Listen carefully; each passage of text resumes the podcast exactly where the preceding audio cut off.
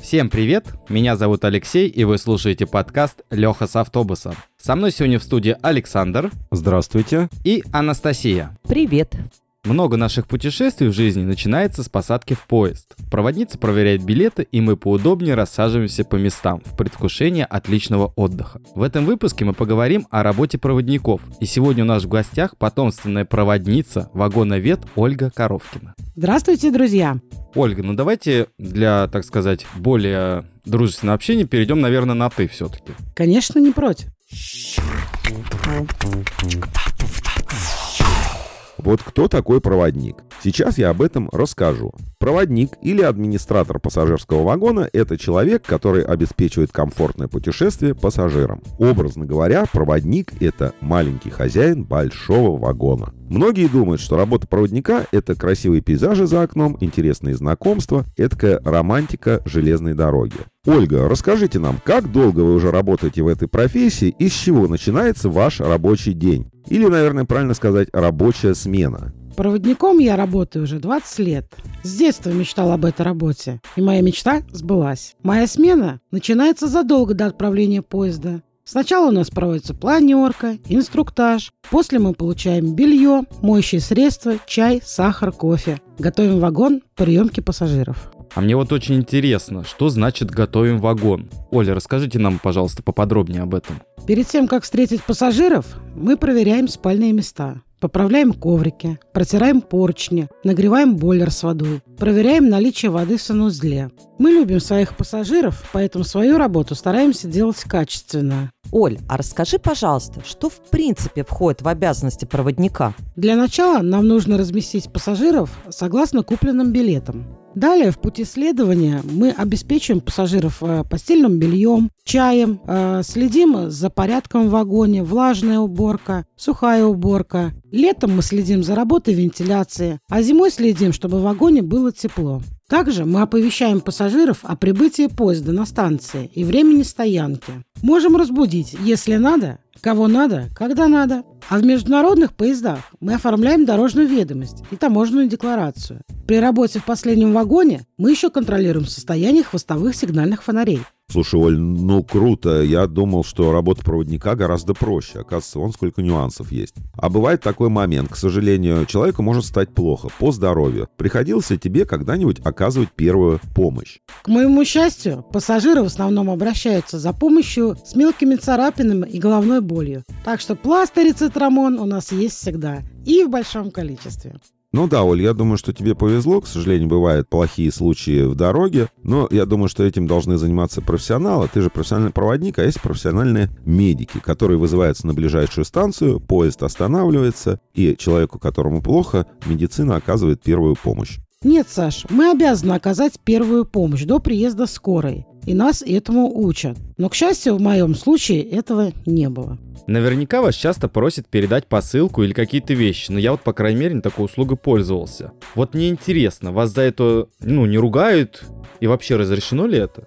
Ну, вообще, согласно правилам, это запрещено. И мы обязаны информировать об этом дорожную полицию. Раньше мы передавали посылки, за небольшую благодарность, конечно. Сейчас это уже не имеет смысла. Уже года четыре, а то и больше, есть официальная услуга эр жэ дэ. Называется экспресс-посылка. Оль, спасибо, что рассказала. Я не знала о такой услуге. Теперь буду пользоваться. А сейчас хочу задать жизненный вопрос. Многие любят немного выпить в дороге. Тем более поезд к этому особенно располагает. Как насчет тех пассажиров, которые, ну, немного перебрали или слишком шумные? Как с ними вы поступаете? Тем более на вид вы такая хрупкая. Да, кто бы мог задать такой вопрос, как не Настя? Саш, мне просто интересно. И все. Для начала я постараюсь их уговорить вести себя потише и более прилично. Если после нескольких предупреждений ничего не меняется, то я вызываю начальника поезда и транспортную полицию.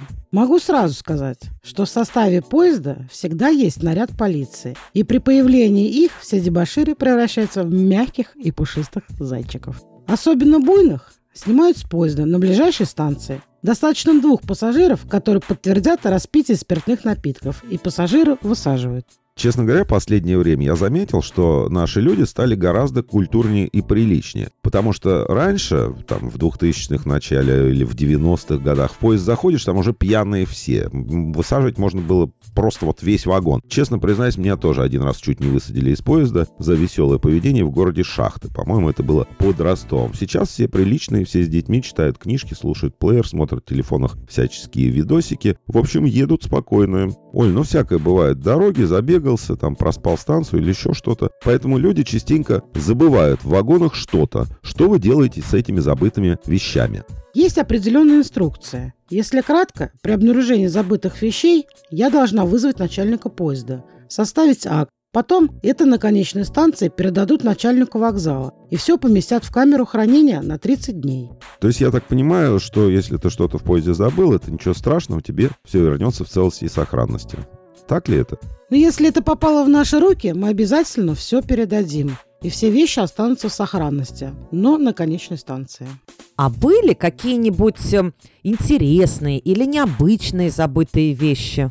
Ой, один раз было. Я тогда работала проводником Москва-Саратов. В одном купе ехала веселая молодежь. Песни под гитару пели, много смеялись. В Саратове я приводила вагон в порядок после рейса. И в купе, где была молодежь, обнаружила под столиком вставную челюсть. Потом где-то через час прибежала с начальником поезда девушка за этой челюстью. Наверное, она просто слишком напористо пела песню, там, «Ледяной горой Азберг Булук».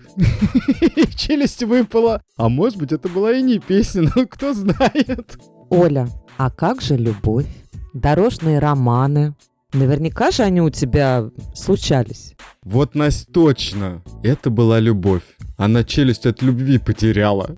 Первое время было. Чего уж тут скрывать. Была молодая, стройная, юбку униформы чуть короче подшивала. И, конечно, мне так казалось, приударяли молодые и не очень молодые люди. Как-то я вышла на замену одной знакомой. Ехали мы из Москвы в Нальчик. В Липецке подсел пассажир. Молодой, высокий, очень красивый брюнет с зелеными глазами. Он сходу мне понравился. Мне кажется, я даже немного покраснела, когда он на меня посмотрел. Всю дорогу мы встречались только глазами. Он часто проходил мимо моего купе и все время смотрел на меня. Сошел он в Нальчике, несколько раз уходя обернулся и затерялся в потоке людей. И что, на этом все, что ли? Нет. Спустя где-то, наверное, месяца три, я прям как сейчас помню, производим посадку пассажиров на Казанском вокзале. Поезд Москва-Пенза. Вдруг подходит к вагону он. Я растерялась, покраснела. А он мне кольцо протягивает и говорит: «Будь моей женой, три месяца тебя искал». У меня от неожиданности голова кругом пошла. Ну чё ты тянешь-то? Дальше-то не томи уже, говори. Да ничего особенного. В этом году отмечаем десять лет со дня нашей свадьбы. Ого, ну это же круто! Мои поздравления с годовщиной. По твоей истории любви можно даже фильм снять. Никогда не знаешь, в каком месте тебя поджидает судьба. Мне очень понравилась твоя история, она прям вдохновляет. Человек три месяца тебя искал и ведь нашел же. В такой огромной стране, как Россия. Интересно, как он тебя искал? С его стороны это однозначно была любовь с первого взгляда. Ну, раз он тебе сразу-то предложение сделал. Ой, красота.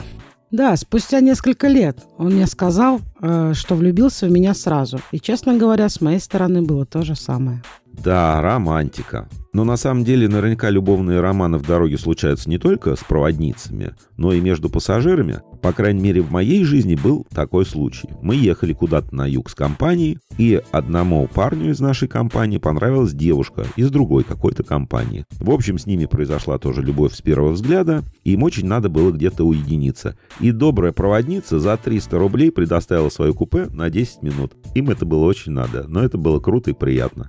В общем, мы поняли, работа проводника достаточно сложная, но в то же время очень интересная. Больше путешествий, друзья, и кто знает, может вас тоже ждет судьба в одном из вагонов поезда. На этом у нас все. Всем пока!